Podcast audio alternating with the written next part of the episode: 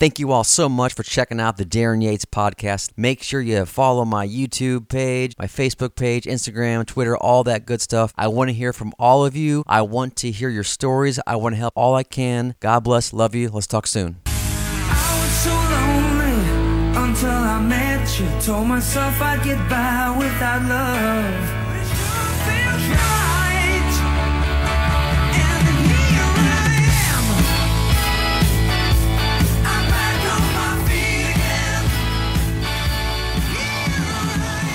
Guys, performing Friday, June 9th, one week from today at the Wildey Theater in Edwardsville, Illinois, 8 p.m. on the 40th anniversary tour right now on The Darren Yates Show, live on Riot Radio. Superstar, singer songwriter, performer, Mr. John Waite. Thank you again. How are you, my friend? Um, very good, thanks. I'm in California at the moment. I'm in Santa Monica.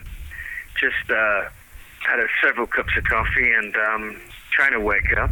I but, love uh, it. Where are you? Oh, you're in the Midwest, right? We're actually in Collinsville, Illinois. We're about 15 minutes from St. Louis. Oh, that's great. I like St. Louis. Yeah, and we're about we're about five minutes from the venue you're going to be playing next week. So looking forward Oh, to. that's great. Yeah, and I and I guess it sold out pretty fast. You're uh, Yeah, no, we it was it. a great time last time. It was people were. It was a really great night. They're nice people there, and uh, it, the sound's good and everything. It's we're looking forward to. It's the first gig of the tour, nice. so it's great just to kick it off. You know. Nice. Well, congrats. 40 years in the business. The Babies launched Yeah, with the late 70s. Isn't it time? The single. Of course, every time I think of you. Congrats. What an awesome, awesome Yeah. career, and you're rocking, keeping it going. I love it. Yeah, no, it's uh, interesting. I never thought I would be able to um, have a full life making music, but I mean, it's, when it's what you do, you sort of get up in the morning and just play the guitar. I mean, it's like you write things down all the time. It isn't like it's a job. I mean, it's what what I am. So really, you know, I've been blessed for that, and it just kept going. The people wanted to hear me sing and write songs, and it's it's just been really a great thing to do. Nice. Well, you know, I've I've done a lot of interviews in the past, you know, with celebrities and stuff, but I. The response I have gotten with you, I mean, I can't tell you how many people have sent in questions to ask him and this and that and shout outs from all these different places all over the world. So if you don't mind. I did pick a few a few questions from the fans. I have a couple of my own if you don't mind. Hope you have a little Yeah, sure. Whatever you want to ask, I'll, I'll do my best to give you a straight up answer. This is awesome. Thank you again, John. So you're from Lancaster, England. You launched onto the scene with the Babies, late '70s. So before that, tell me how how you first got started in music and how the Babies came together. Well, I- you know, being a, I'm from a musical family. My cousin Michael was a banjo player and guitar player in the Temperance Seven. And when I was a kid, he played me all this sort of uh, Bill, big Bill Broonzy blues stuff. And, you know, uh, uh, his sister gave me uh, some singles. And their mother, my Auntie Doris, gave me a record player Nice. because we didn't have much when we were kids. We didn't really have a lot of anything. But I did have this radiogram that was half radio and half record player. yeah. And these singles, you know, these singles, and and uh, it's before the Beatles. You know, it's just uh, not more than four years old, really. But um, it was a fantastic experience to hear all this music coming from America, and I discovered that I had an affinity for the blues Yeah. and I love country music, and I love Brenda Lee, and and um, Elvis was a bit too adult for me. I didn't Right. get Elvis at all, uh, being a kid. But uh, somewhere in there, the Shadows arrived with my brother Joe. He's a great guitar player too, and he was playing me the Shadows, and that was the first record I bought. And then the Beatles happened, and it's just like everything happened at once. By the time I was about nine, the Beatles were on the scene, and uh, that was the end of it. it Right. Everything was just music. And I was in local bands when I was at art school. Uh, when I was about 16, I went to art school, and a local art school, a very good one. Um, beautiful building with skylights in it for the life class, and it was a real art school kind of life. But um, I played in local bands, and then eventually moved to London with a band called England, and we played like the Marquee Club on Wardour Street, and hung around in Soho and did all that. Then I quit and went back to to Lancaster to see my girlfriend. I missed her so much. Yeah. And There you go. Yeah, it was bad. And um, but I'd run out. I, there was nowhere to play. I didn't have a job. I couldn't really go home again. It was really bad. And I got a letter from America saying, "Come and play bass in this band in Cleveland." So I went to Cleveland for about four months, and um, that fell through. Went home to London. Uh, got a small crash pad over a sweet shop in in West in Belsize Park, and and somehow got uh, involved in what was to become the Babies. And uh, the the manager Adrian Millar uh, wrote me in to write songs, play bass, and sing. They had a guitar player. That was the Babies. They, you know, it was a, a guitar player. They had nothing really, but I had songs and I could sing and I could play bass, and I was, I guess, I looked the part. Nice. And um, we got Tony Brock down. We were rehearsing by Tower Bridge down south of the Thames, which people think is London Bridge, but it's not. It's Tower Bridge, the one with the two towers on it. And we were in a side street called Tooley Street, in a big warehouse in the basement. It was like Charles Dickens. It was really London in the mid seventies. It was cold. It was winter. It was it was a lot of trouble, but it was a dream. You know, we all we'd all been around the block, gone nowhere. Me and Tony had really done a lot of gigs. But the other, Mike hadn't. He was just sort of like just hanging around Chelsea. Yeah. But uh, we had a couple of years of bringing people down to try and make it a bigger band, and we recorded some demos. Eventually, we got Wally Stocker, uh, who arrived last when we were about to throw in the towel. He was the last guy to knock on the door at Tooley Street. oh, really? And uh, yeah, he op- I remember opening the door, and there he was, all five foot seven of him, with his big Yeah. army overcoat, this black overcoat with a guitar case. Oh, And I knew it. I, I before I, when I heard the doorbell ring upstairs, I knew it was it was good news. And I ran Yeah. up the laughing, and I opened the door, and there was Wally, and we had a band suddenly, and uh, we filmed us uh, lip syncing along to the demos, and we got signed. It was an unbelievable thing to be signed, and we got a huge deal with Chrysalis, and we made a record with Bob Ezrin in Toronto, and then we went back home, and then came to America for a 12-day tour. America liked us. When we started touring America, we, we built this big following, live following, and the rest is is history, really. Yeah, and you and you were what in your teens, early twenties? No, I was right? about I was about 22, 23 Yeah, then. right. Oh man, that's awesome. Yeah, Good. pretty young. The seventies. Uh, I mean, if you look back at Almost Famous, uh, Cameron Crowe's movie, that was pretty much what was going on. It was a great time. It, it'll never come again because it was so new. Right. But with Rolling Stone and Creem magazine and Circus magazine, it was like you Rolling. Uh, you couldn't find rock and roll unless you looked for it. yeah. It right. wasn't. It wasn't commercialized like it is today. Gotcha. So when you first came to America, started playing, was there a big difference in uh, playing over uh, overseas in Europe, or you know, versus was it a giant culture shock, or was it no big deal, or uh, what was the vibe? No, it was a giant culture shock. All the things that I, I knew what was coming because I'd been to Cleveland. Right. The other guys didn't. They'd never been. But I'd been. I spent four months in Ohio, and I kind of knew the music scene really well. And I was very aware of Aerosmith and uh, Joe Walsh, the James Gang, and Humble Pie, and the bands that were doing very well. And I knew what was going on. hmm And they didn't. But the head of the record company knew what was going on also. So he kind of believed me to sort of put it together and keep going. But it, it was a culture shock. I mean, going to get a, a McDonald's, you know, uh, to the highways, the, the the buildings, the Art Deco buildings in the Northwest uh, and in the Midwest and on the East Coast, really, in New York City. It was a fabulous, interesting time because it was still rough. It hadn't been, uh, the freeways were, were really, you know, they were connecting American cities. But Cleveland was different to Detroit. Detroit was different to Houston. New York City was way different to any of it. Boston felt like Boston. Now that's blurred. But when you're on the road and you're that age and you're looking at America for the first time, each city was very, very different. Right. It was fabulous, really. It was unbelievably great. That's awesome. So, talk a little bit about the transition from the babies to doing your solo thing.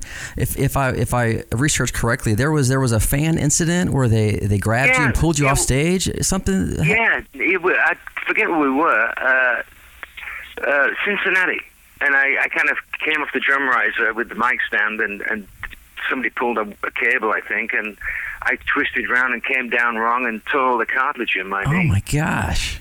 Yeah, it was painful. Uh, they carried me off stage. Rock and roll ain't easy, is it? What? What was that? I said rock and roll ain't easy, is it? No, it was it was pretty tough that night. Yeah. But uh, but we, I, I they strapped me up, gave me a bunch of painkillers, and we tried to play again in Akron the next night. And um, that was the end of it. I couldn't. I, I got halfway through the set and just blacked out. So it was kind of like.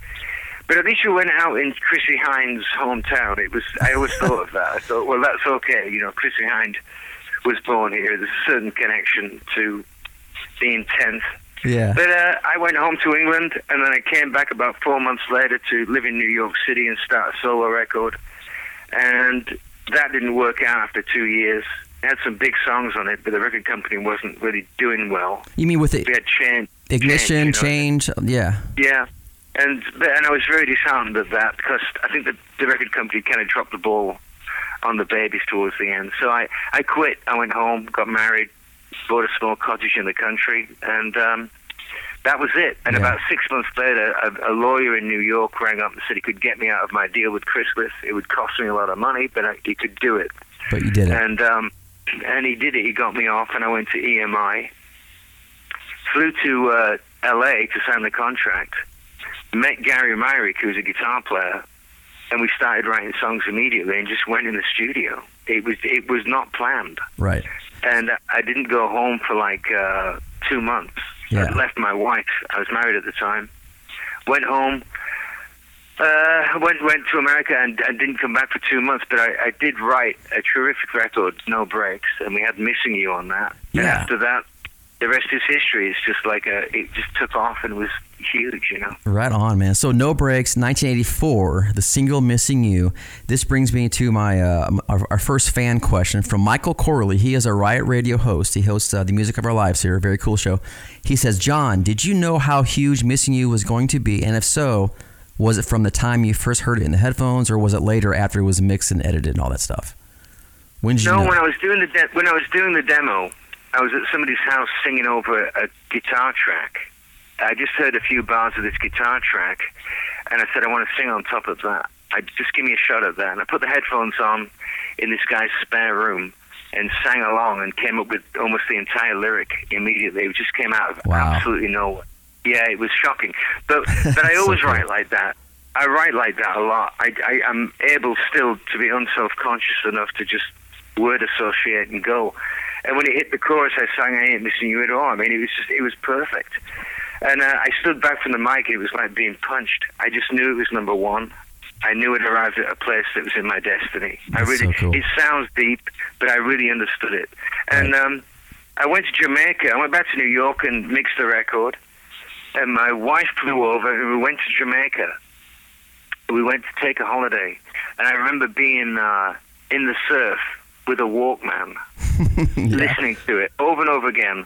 And I actually, I was so, oh, I just knew it was going to be a different life. Oh my and I actually dropped the walk. I dropped Give the me chills. Walkman in the surf, and it was that was kaput the Walkman. But but I remember that that trip, and and just knowing that my life was going to change beyond all belief. So your shows probably went from what, maybe a few hundred, a couple thousand, to what, tens of thousands, right? I mean, what was that like? Well, you know, I mean, I mean, you really had to go out with another band to get those sort of figures.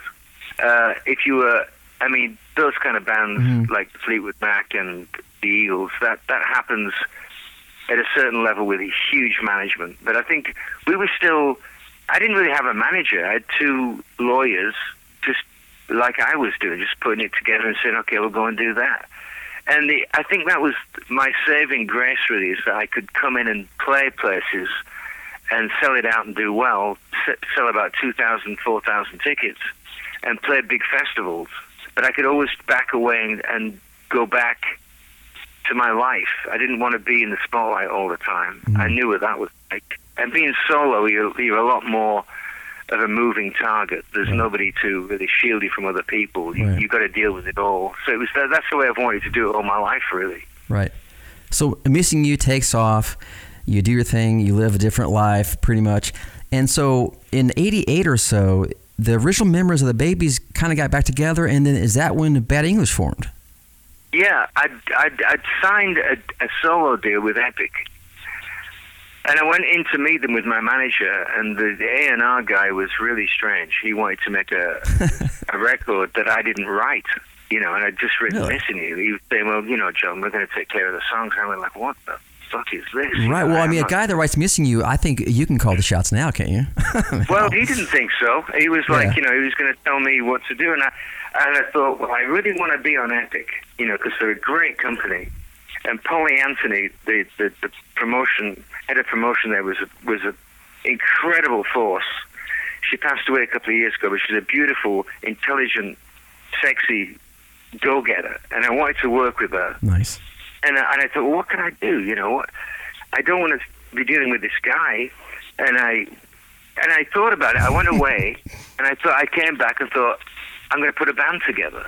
I'll put a band together, and it'll be four or five of us, and we won't. I won't have to deal with this guy. We'll just be united. It'd be it'd be a very different thing to do. Nobody expects it, and I'll be able to get back to writing. You know, and I did. It took a long. It took about three months to wind up with, with me and Jonathan Cain started working together. Then he brought Neal in. Then Neal brought Deen Castronovo in, and then Ricky Phillips showed up, and that was it. And we just said, okay, we'll do this, Right. and we became Bad English. And for the next two and a half years, we uh, we toured, and you know had a lot of success. Nice. So, of course, the singles, uh, you know, When I See You Smile, Price of Love. Our next fan question is from Jeff Coons. He says, Do you still have the black leather jacket from the Price of Love video? And he wants to know Ah. if, if you have a car or a motorcycle or both. No, I I don't have the leather jacket. I actually uh, I, I I I tossed that away a long time ago. It was all worn out, but uh, it was pretty cool. It had a it had a, a picture of Jesus on the back yeah. from a, a tapestry, and uh, it was like a real motorcycle. It was a shot motorcycle jacket. It was a really good one, but uh, it's seen a lot of miles, and in the end. It just got tossed. But Right. Jeff, I know Jeff. He's a great guy. Nice. That's Ohio. again. Yeah. Yeah, yeah, very cool. You guys, if you're just tuning in, this is uh, the Darren Yates Show on Riot Radio. Singer songwriter John Waite is here with us. It's johnwaiteworldwide.com. He's performing next Friday, June 9th, at the Wildey Theater in Edwardsville, Illinois. It's sold out, of course. 8 p.m. So, so John, you um, so the band kind of dissolved. Bad English was that was that? How did that happen? Was that was it good? Was it a good good terms, bad terms? Was it something you? No, it wasn't good. We were in the record. We, Yeah. We'd been sort of pushed back in the studio, and the producer didn't like anything we did, and the band fractured. I mean, it was just it fractured, Right. and I was like working 18 hours a day, trying to come up with anything just to get us going. And everybody was trying to kick in songs, but it all sounded like something else to me. It Right. just sounded like we were trying to sound like other bands, which is. I think there was a sense of panic. Mhm. Like we'd spent a lot of money in the first two weeks, and then the producer became like, I don't like any of this. And we said, well, that's what we do, you know. And it's like, well, you know, and it, it really messed us up. Yeah. And I think I think people just panicked. I didn't. I was pretty sure that we could make a great record if we just took our time. But the clock was running, you know. When the clock's running, people expect you to come up with the goods Right. uh, when they snap their fingers. And it's and you know you write great songs inside maybe a two month period. You can write really strong songs and edit and rewrite and um, edit again. But you can't just write a song the night before and come in. I've done it a couple of times, but it's exceptional to do that. Right.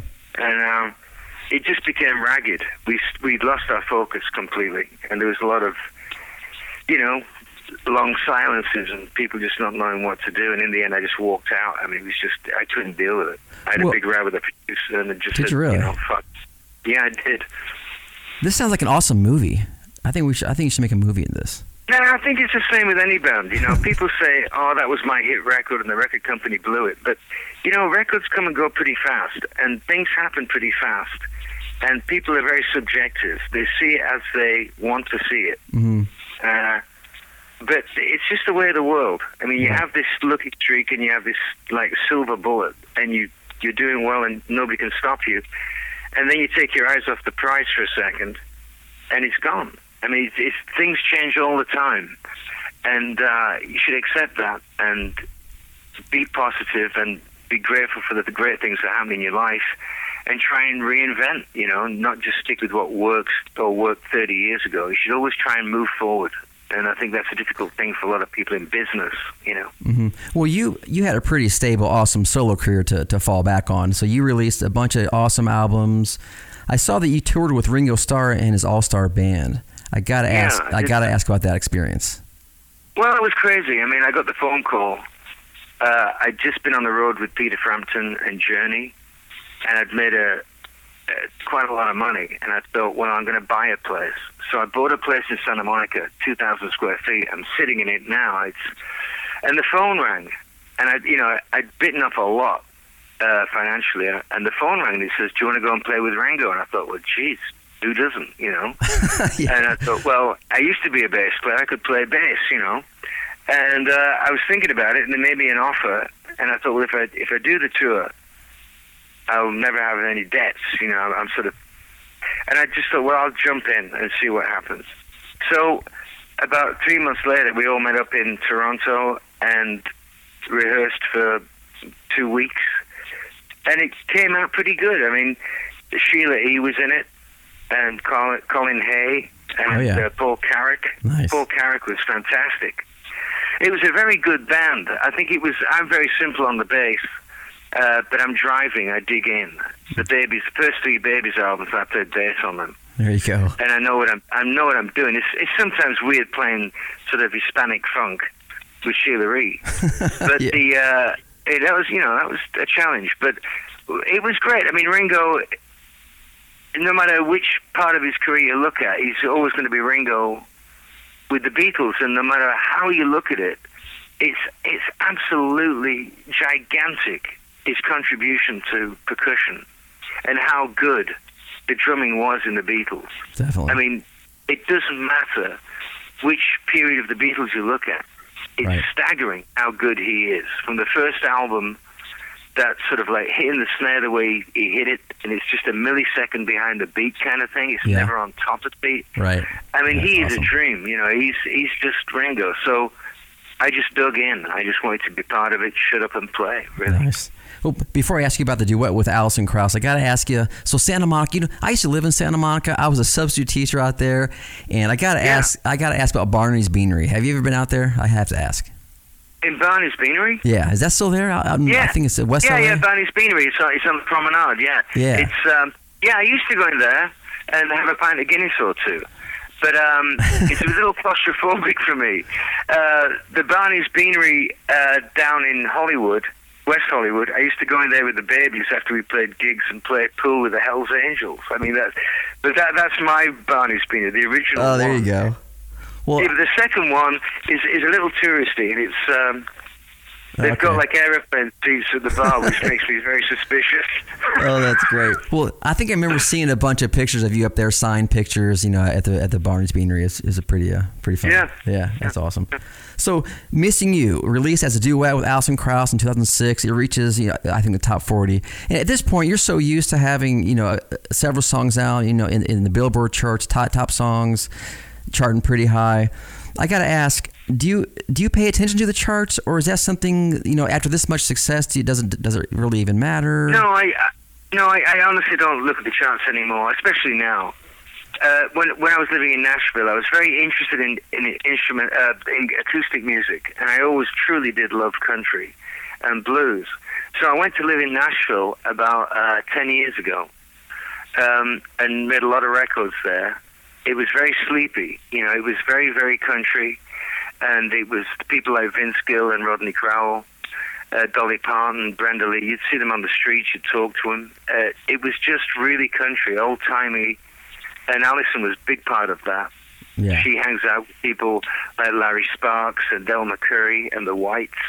You know, uh, really authentic players. Now, it's still a great city, but it's very, very commercialized, Mhm. and um, it's kind of weird being there. It's so there's so many people in such a small space Right.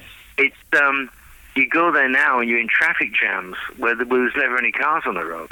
So it's kind of like I haven't felt the urge to go back there because of that. I- My my time there was really, I think, authentic, and I was working with really great people. Which leads me to Alison. I, you know, I called Alison up and said, "Do you want to sing on Missing You?" And it was like, "Yeah."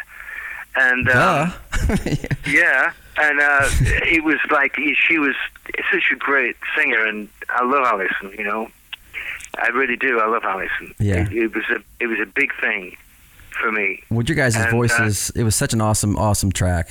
Congrats. Yeah, no, awesome. it, it was honestly, it was it was probably one of the penultimate moments. Everything about that track was right.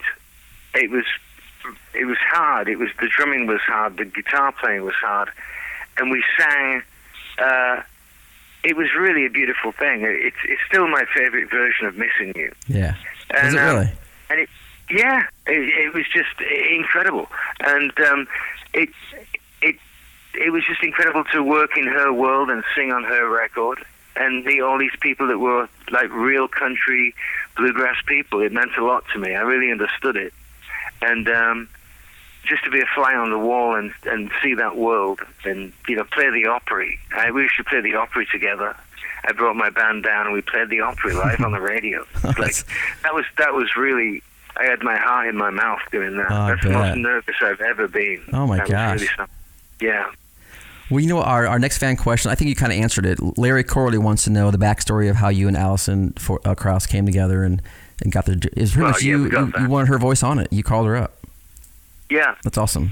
yeah. That's Yeah. just the way it was. Yeah. So now in 2011, you released another awesome album, Rough and Tumble. And this time you partnered up with Matchbox 20 guitarist Kyle Cook. How'd that yeah, come I, together? I got a mutual friend in, in Indiana that, that knew Kyle, Jeff Worley, and he said, you got to meet Kyle. He's a great guy. You should work together. And he knew, he knew the Matchbox guys, and uh, we were both in uh, Tennessee. And we, I rang him up one morning and said, "Do you want to get together?" And he said, "Yeah." And he came over, and uh, we sat in this uh, rehearsal room and played the guitar. And we wrote a song called "Better Off Gone" immediately, and we liked each other. He was Yeah. a very, he's a great guy, and he's a very underrated guitar player. I mean, he's a tremendous guitar player, super musical guy, and uh, a team kind of guy. He's really about getting the result. You know, he- he'll spend hours with you. He, he gets it, you know. And we wrote four songs together, uh, "Evil" and um, oh, a ton of other songs. I mean, if you ever get lonely, which was superb, you know, Yeah. great song. And uh, I was going to put out an EP. It was like four songs. Here we go. We're just going to do these four songs. It's, it's going to be stress free. Everybody's going to love everybody. It's, it's no worries. Just put them out. It doesn't matter these days whether it's an album or an EP. And I made this EP, and um, my manager immediately said, "That's so great. You know, we um, we uh, we want more." And I thought, oh, you know, I planned to go back to Europe for a trip, and I had a month left, and I and Kyle was like off doing something. He was up to his neck in his own life, and I was stuck. I was back in L.A. yeah. So I looked through all my demos, and I and I just cut a bunch of songs that were sitting around. In three days, we could every we cut seven songs in three days Wow. and wrote rough and, and wrote rough rough and tumble the day before we went into the into the studio and cut all these songs and left them. I was going to mix them when I got back, but we we made an album out of it in in three days.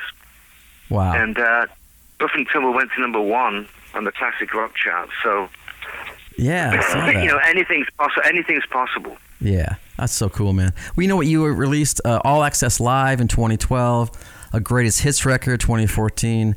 So, so what can people expect? You know, right now I'm getting tons of texts and messages coming in talking about how much they can't wait to see you next Friday. So, tell people what can they what they can expect next Friday. Do you do you kind of mix it up? Do you play a lot of the newer stuff, older stuff? What's a what's a John Waite show like it, right it now? depends. When we get backstage, um, we kind of write out a set list, and it's and it's anything. It could be it could be like leaning towards the babies. It could be leaning towards the middle period of the country stuff, or some of the rock stuff. It, it's just we have such a lot of songs. If somebody requests something, we try and we try and play it. And if it's you know, if it's something that means the world to somebody, I'll sing it without the band playing. I'll just sing it. Yeah, Uh, but it's two acoustic guitars, uh, electric bass, and a small drum kit. It's like a, it's like a band. On, it's not unplugged like me being James Taylor, who is tremendous. But uh, it's the full band, but it's unplugged. And uh, we have a new album coming out called um, Acoustic Anthology, which is some of the best songs from the past albums that are unplugged, plus I recut six songs uh, unplugged to go on it and there's a version of a Donovan song on there as well that's new. That's coming out in August in all the shops, and we have a greatest hits record coming out um, in August as well. That will be in the shops. So it's Oh, going to be a busy year. We're doing Heck very well. A lot, a lot of these gigs are sold out. Well, I'm, I'm really pleased about it, and, and you know we're looking forward so much to getting on the road again. Oh, the band miss the road. You know, the band really does kind of they don't know what to do with themselves when they're not on the road. And it gets Yeah. to the point where neither do I. You know, after a while, that's what I do. So I'm I'm looking forward to being out there. Very cool. You guys, we're getting a lot of response. I love it. You guys are listening to the Darren Yates Show on Riot Radio. Singer songwriter John Waite live with us right now on the phone. He's out in Santa Monica. Check out his awesome site, johnwaiteworldwide.com. Performing next Friday, June 9th at the Wildey Theater. Got a couple of fan questions, some rapid fire questions for you, John, if you don't mind. Yeah, sure. All right. So now, Zach Dagonia wants to know Do you prefer vinyl, CDs, or digital when listening to music on your own now? Well, I don't have a record player, but I do have a great uh, McIntosh amp and preamp, and I'm I'm toying with the idea of getting a a, a turntable. Um, Oh, there you go. I, yeah, but uh, but I uh, I must admit, I've, I, as far as stereos go, I use my computer and two tiny little Bose speakers, and um, these Yeah. days I listen to a lot of classical. I was listening to uh, Puccini before we got on the um, on the telephone together. I listen to a lot of different stuff, but I don't really have. To talk about format. I mean, uh, I just don't have anything yet. I mean, uh, I've, I've I've never really unpacked Oh, the, the amp and the preamp. But uh, I'm definitely thinking about it these days. But I think uh, the, the excitement of uh, buying a record and the warmth of that sound, um, the analog sound, I think Oh, is. Uh, I mean, it's it's it's just a different experience. Definitely. A different experience completely. You know. Exactly. So now Jennifer Barras wants to know at what point did you realize you had a great singing voice? Was it before or after you learned the bass guitar? Ah, uh, before uh, before I even played anything, I could sing, and I knew it. Uh, but it wasn't uh, something that I thought I was ever going to follow into a career. Yeah. I just used to sing. I, everybody in my house used to sing, and you know, you hear these great early soul records that sing along and hit all the notes. I mean, they- it was kind of like the elephant in the room was that I could sing. You know? Well, the, the, the greatest singers, the greatest rock singers, pop singers, whatever, are the ones that where the, the second, you know, a half a note comes out, you know who it is, and you're one of those, man. So, and I'm honored to have you here on my show. So, thank you again. well, thanks very much. I enjoyed our conversation, and um, I'm God not, let- you. I hope I see you down the road. I'm not letting you go yet. I got a few more. Is that Oh, cool? okay. All right. I no, thought I was backing away there. Okay. I, all no, no, not at all. I just want to make sure you, you know how much I appreciate it. And you know, Oh, I appreciate. No, it's Yeah. fine. It's, fine. it's my pleasure. And uh, to Tim, you, I think he's one of your managers. Tim, thank you for all your help. This is awesome. So, so Laura Olson wants to know. Go ahead. You're talk about talk about Tim. Tim's great, isn't he? No, no, no. I just said he's a great guy. Yeah, he is a good, very good dude. So Laura also wants to know if you could go back in time, John, and give your give advice to your younger self. What would it be? Uh, don't be nervous. I was always extremely shy as a kid, and I got the job as singer with the Babys because um 'cause they hadn't they couldn't find a singer, and I wrote the songs anyway. Really, we came right down to it. Right. Um, don't be nervous. Uh, and I wasn't. I listened to some of the demos the other day, and I'm singing uh, with a lot of confidence, and the, and I pretty much sound like I sound now. I, I I take my time before I hit the mic. I know exactly what I'm doing when I'm going for something, but it's all very spontaneous. Um, but uh, actually, I kind of got it right. I mean, I you know I don't really have a lot of advice for myself. I mean, I wouldn't sign contracts that I signed when I was a kid. Uh, I'd be more careful with people in the music business. Yeah. You can't really let your guard down because that isn't how it works. Right. Especially nowadays, it seems like some people. It seems like it's Oh, well, tougher yeah. nowadays. Yeah. Yeah, well, you know, it's pretty tough back then. People are Yeah. predatory, and uh, I think um, I've always been pretty honest about how I do whatever I do, and I try and do it in the right way. And sometimes that backfires on you. You're dealing with people that are pretty ruthless, but how else can you do it? You know, you can't be guarded and be a businessman and make great art. You can't uh, try to make great art. It is art, you know. It matters, and you have to play with everything you've got Yep. and I've done that. I think I really have tried, and I still don't think it's important. But there is no advice really. You, somebody comes in at one, you can't teach anybody wisdom. You have to learn it, you know, Right. and that's the truth. Yeah. Yeah, my, my dad's a football coach. He'd always tell me you, you can't teach courage. You either have or you don't to go knock heads Yeah, out there. that's true. you can't overcome something like that. You either got the balls yeah. to step up or you just don't. I mean, that's Right. good. That's good. Your dad's right. Yeah. Yep. So Margaret Ann Morell wants to know: You've had such a great career and colorful life. If you had Aladdin's lamp, what else would you wish for? Is there anything Um, else that you want to do? Um, yeah, I, I, you know, I didn't get married again. I'd probably think I would get married, and but then again, uh, I've had such a great life. You know, uh, you look back sometimes and you think. I mean, I wake up in the morning and I go like, I love my life. I get up, and in my boxer shorts, I sort of walk across my my huge condo to the kitchen and put the kettle on, and I always say I love my life. I do. I, I just say it because I'm glad to be wide awake and in the game and uh, switched on. I'm I'm pretty alive, you know, and I really do love my life. And I, I wish everyone around me and out there in radio land every happiness you can you can get. I mean, it's easy to have if you stay positive and and follow your heart, you know. right on. But there's a lot of dark stuff out there. Yep. You got to have your guard up at some point. But the world is pretty great. The world is beautiful. Good stuff, John. Now, Richard Metcalf says, John, don't forget it's your round in New York. See you in September from Rich and Ian from England. yeah, Richard. He uh, he's a great guy. Um, he actually he has he had this uh, huge uh, sort of like country house hotel in a beautiful setting in uh, in Yorkshire, and uh, he used to live in my hometown. And he, he hired the band to come. o- We were on a European tour, and we went and played in his hotel, and we became great friends. And uh, when we play in New York, he always comes out. Uh, with his friends and, and we hang out and have a few pints. But I'm looking forward to seeing him. He's a great guy. Very cool. Lynn Pine Wright wants you to come back to the Iridium in New York City.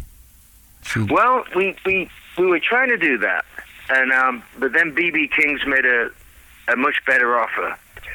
And there then the City Winery made us a, a much better offer. And I thought, uh, you know, it was just, I didn't want to. We've had a lot of great times at Iridium, and uh, we've worked with some great people there, and BB King's. But I think the next time we're going to New York, I want to play a theater. You know, I, it's you go into New. I used to live in New York for 20 years, and I love that city. And I, any excuse to go back is is one I just take. But last time we, the last time but one we played there, just to make it work financially, we played. We stayed in a hotel. We stayed in a hotel. I have never in my life stayed in a hotel that funky. And it was like something out of this. It was like it was like out of the '60s. Yeah. It was like it was just like a crack hotel, and I, I was like, I was like, you know, what are we doing? You know, I mean, but the money it, it takes to plane to go into New York, stay there, and uh, and function and get out in one piece, it's expensive. So, I think the next time we go in, we're going to play somewhere that's uh, bigger, and I think we've enjoyed the. We've enjoyed the New- New York club scene. It's been just really great for us because the unplugged thing we do sometimes. That's what we do. But uh, at the same time, uh, we we're capable of playing bigger places, and I think that's what, what we're going to try for. nice. Now, Steve Stockman, he is one of our hosts of a, of a kind of a heavier music show called Homegrown here on Riot Radio. He wants to know Yeah. some really good Spinal Tap moments over the years, you know, or crazy things that happened. Because, you know, rock, I, I play music as well in a band called On Tracy Lane. So I know rock shows never go off perfectly. Have you Oh, had, right, of course, yeah. of course, now the situation with the, the, um, the, when you fell and hurt your knee, that was pretty crazy. Yeah. But any other crazy Well, no, stories the- of things happening? Yeah, there's one in particular that always makes me smile. We were playing Red Rocks um, in Colorado, I think it is. Red Yeah. Rocks. It's a big, huge outdoor, beautiful gig. Uh, and I had these, I, I had these really beautiful pigskin uh, leather pants that I lost. So I ran out and bought a pair of. Yeah, I I, love lost it. them. Uh, oh, it was terrible. I love those pants. Uh, we're on the road with Journey and Peter Frampton, and I went out and bought these skin-tight black leather pants uh, on the road, and uh, they were really tight. And I, I was singing to the audience, the, and it was like the last song, and everybody's sort of standing up, and it's just we're just killing it, you know. And I jump off the front of the stage into the audience, and it's I'm singing and everybody's singing along, passing the mic around, and it was like good night.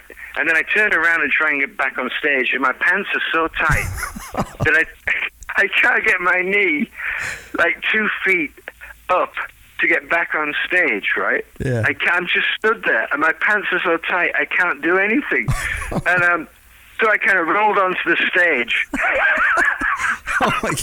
And a roadie, a roadie ran out and picked me up, and I and I, I sort of went back to the mic and you know, hey, that's what's going on. Yeah. But that's called death by pants. You know, it's like um, that was the, that was just like I couldn't believe it was happening, and it was funny, but it was Oh. like it was so Spinal Tap. I mean, that is Spinal Totally. Tap.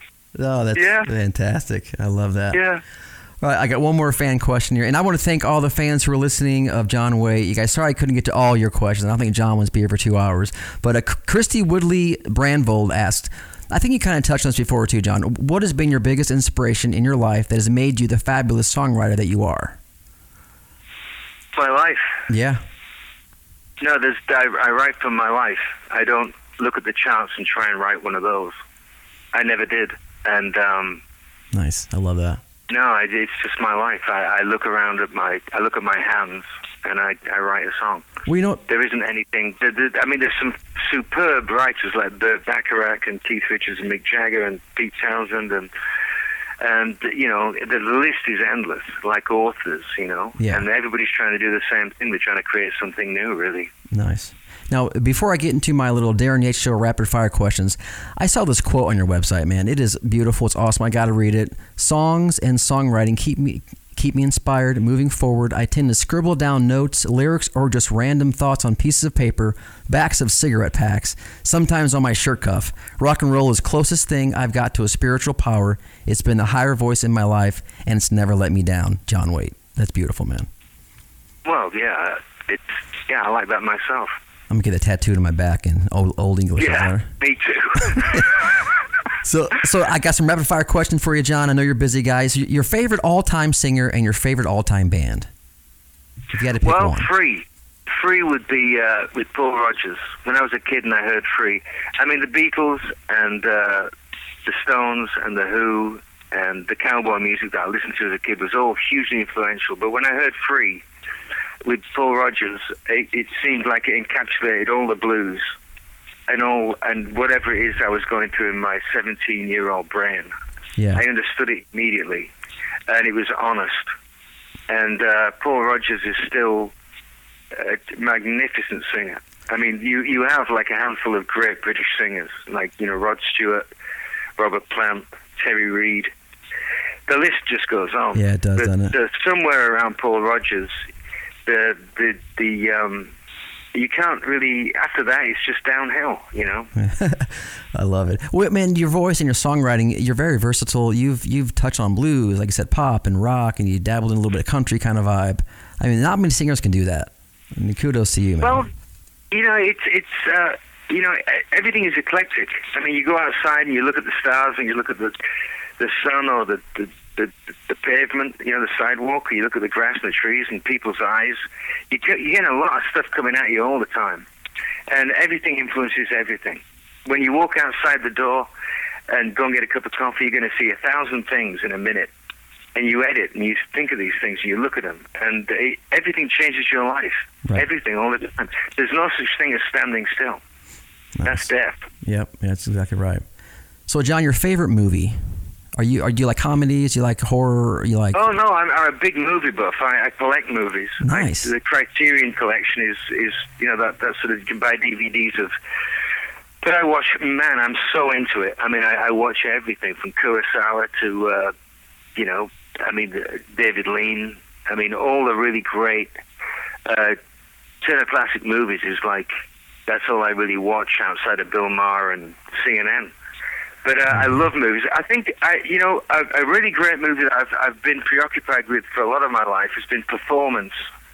Nicolas Roeg's movie. Uh, uh, Mick Jagger was in it, uh, but it was it was a, a psychedelic kind of take on um, London and exchanging personalities as a gangster and a, and a retired hermit kind of rock star who exchanged personalities, and it's all sort of like Bo uh, the, the South American writer, is very influenced by um, by him, and it's a profoundly deep movie. It's it's really got a lot of things going on, and if you get a chance to see performance, I would. Uh, I would I would jump at it. There's a guy called um, David Litvinoff, who was like the the engine behind London's scene from the 50s to the 60s, and he uh, was friends with gangsters and royalty and rock stars, and he had the concept. Really, David Litvinoff is a,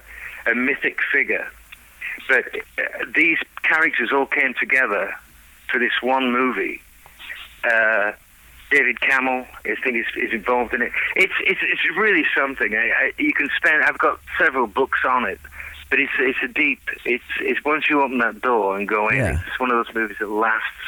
It's lasted. Yeah, Um, check it out. oh, it's it's life changing. I, I've watched it maybe a hundred times. Yeah, That's awesome. So, so John, your your favorite fast food or your favorite dish? fast food. Oh my god. Yeah, do you- Uh, fast food. I don't really eat fast food. You're I'm go into kinda Taco like, Bell uh, for a two two chicken burrito You know, after show Taco or Bell is great. No, on the road, Taco Bell is great. You can get a veggie uh, burrito. There you go. And, uh, yeah, and I'm, I'm not kidding. Um, you can wolf those down, and it's about eight dollars. And right. and it, you know, when the band are in the van and we're going somewhere, somebody says Taco Bell, and we pull in and just you know chow down. But we have to, you know, the the rest of the trip we have to wind the windows down. You know. right. So, what about like you know a, a fancy restaurant? Wh- What do you order? Um, I'm into lobster. I like lobster very much. Yeah. I like Indian food um, um, more than anything. I could live off Indian food. I mean, uh, last week I had Indian food about maybe four times. Nice. All Um, right. Yeah, it's good vegetarian cauliflower. You know, uh, it, I mean, it's just great. You can either eat vegetarian or, or fish, but whatever you're going to have with Indian food, it's just it's a British thing. All British people eat a lot of it.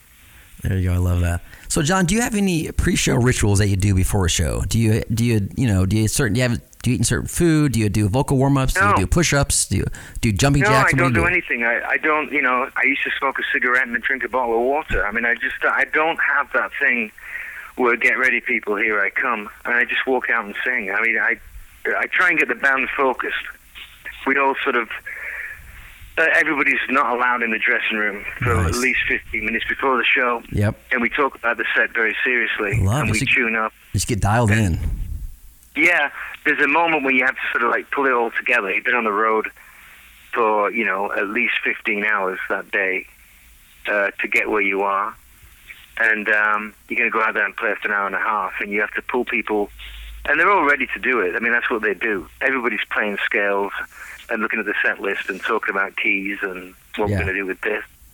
And the band kind of rehearse. I mean, we've we've never really had a rehearsal. I mean, uh, the, we we rehearsed. The band that cut Rough and Tumble rehearsed for like five hours before we cut seven songs. And when we played the European tour about ten years ago, nine years ago, we rehearsed in a in a hotel room in Dudley before we played a festival with that band when they flew in. Uh, but I can't remember, apart from those two moments, rehearsing anywhere. I mean, we just do sound check, Yeah. Get the right sound, and then talk about it. And if somebody's coming in to play a gig for the first time, a guitar player or something, we just do it backstage. I mean, I know it sounds probably improbable, but it works. I mean, uh, people operate on a on a pretty high standard when you when you're doing the stuff that we do, and you know, you learn by just the house lights coming up, and away you go. You know. Nice. Yeah, that's awesome, man. So, so John, if you weren't a professional musician, rock star, what would you be doing? You think? Um, I'd write. I think I'd write a book. I like to write prose, and I read a lot. And I went to art school to be a painter, so maybe I'd be a starving painter somewhere. there you go. um, they reckon that painting's dead.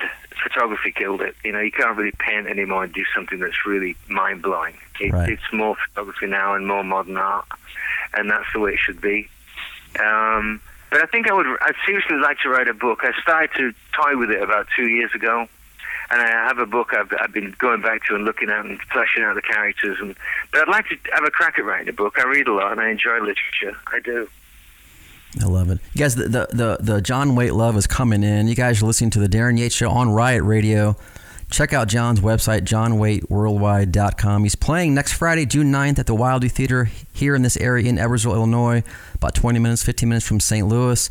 So, John, I want to thank you again. And would you do a couple IDs for us? Would that be all right? Sure. Let me get a pen. Yeah. Do you mind? Yeah. I No, appreciate no, that. it's okay. I'll do it. Uh, let me get a pen. Very cool. And again, tell if, if Tim's listening, Tim, thank you. I mean, the uh, the emails and texts are pouring in. You guys, I, I love it. I might have to go to the show next week. I might have to tell my wife. We're supposed to be having dinner with some family coming in, but I think I'm going to break that. John, is that cool? You cool Well, with bring that? him along. I mean, just, just get in touch with Tim. Get in touch with Tim, he'll get you in. I'm gonna do that. out, so. Tim, you hear that? All right. That's so, great. so what do you what do you need to say, Yeah, you know, hey, this is John Waite, and you're listening to the Darren Yates Show. Darren Yates? Yep. Okay, ready? Yep. Hi, this is John Waite, with my good friend Darren Yates on the Darren Yates Show. I love it. And now, if you don't mind doing one for for our, our overall station here, Riot Radio. Hey, this is John Waite. You're listening to Riot Radio. Okay. Hi, everybody. This is John Waite, and you're listening to Riot Radio. Yes, love it. True Yeah, rocker. Indeed. First Yes. takes done. I love it. John, thank you again, my friend. I can't wait for you to kick some butt here next week in town to Wildey. Much love to you, and congrats on everything, and good luck with everything. And I hope we can do this again. Yeah, thank you so much. I enjoyed talking to you, Darren. You- You're a, you're, a, you're a smart guy, and it was good. It was good fun. Thank you, John. I appreciate that. Thanks to Tim again, and uh, johnwaiteworldwide.com. Very cool website. All right, John, we'll talk soon. Bye-bye. Take care, man. Bye bye. You too. Bye bye. All right, guys. I hope you enjoyed John Waite calling in to the Darren Yates Show on Riot Radio. That was fun. And uh, thank you again, guys, for listening. Let's hear a little more of John Waite. I'm in John's vibe here. I love it. Thank you again, John, if you're listening. Tim, thank you. Every time I think of you, I always catch my breath. Here we go. I hear your name. Hello, this is uh, the Darren Yates Show on Riot Radio. Darren, it's John Waite. John Waite, Yeah. thank you so much for calling in. We do appreciate it. We know you're busy. Oh no, it's okay. I appreciate the time, Darren. All right. Down this long distance line tonight,